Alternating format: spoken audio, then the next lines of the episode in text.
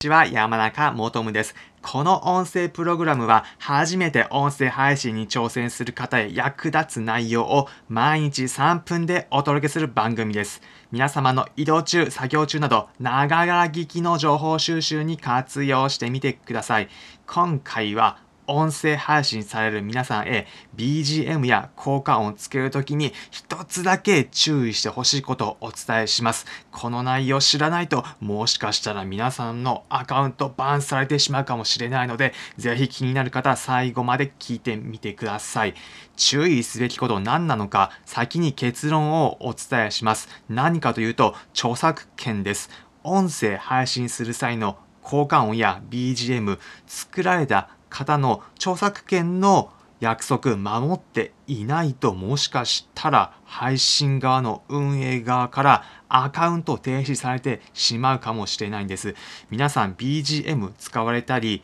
効果音を使う時どのようなものを使用しているでしょうか。その効果音を作った方の著作権の中で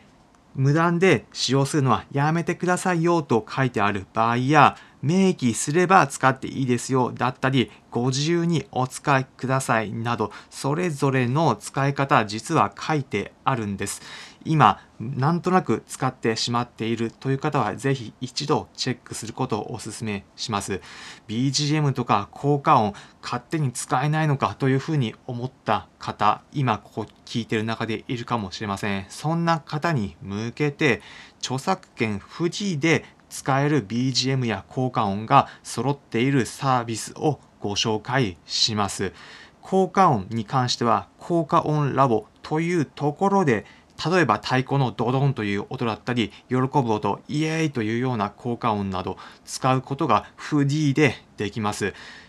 説明欄にこのサービスの URL を貼っておくので気になる方はそちらからチェックしてみてください。また BGM に関しても上げ上げ系の BGM 使いたいという方だったら例えばお祭りの BGM 他にも安らぎの時間癒しの BGM 使いたいという方だったら海のせせらぎの音などの BGM が使えるサイトがあるんです。ドーバーシンドロームというもので、こちらについても説明欄にリンク先 URL 貼っておくので、気になる方はチェックしてみてください。皆さんも音声配信されるとき、ぜひ著作権だけは一度チェックすることをお勧めします。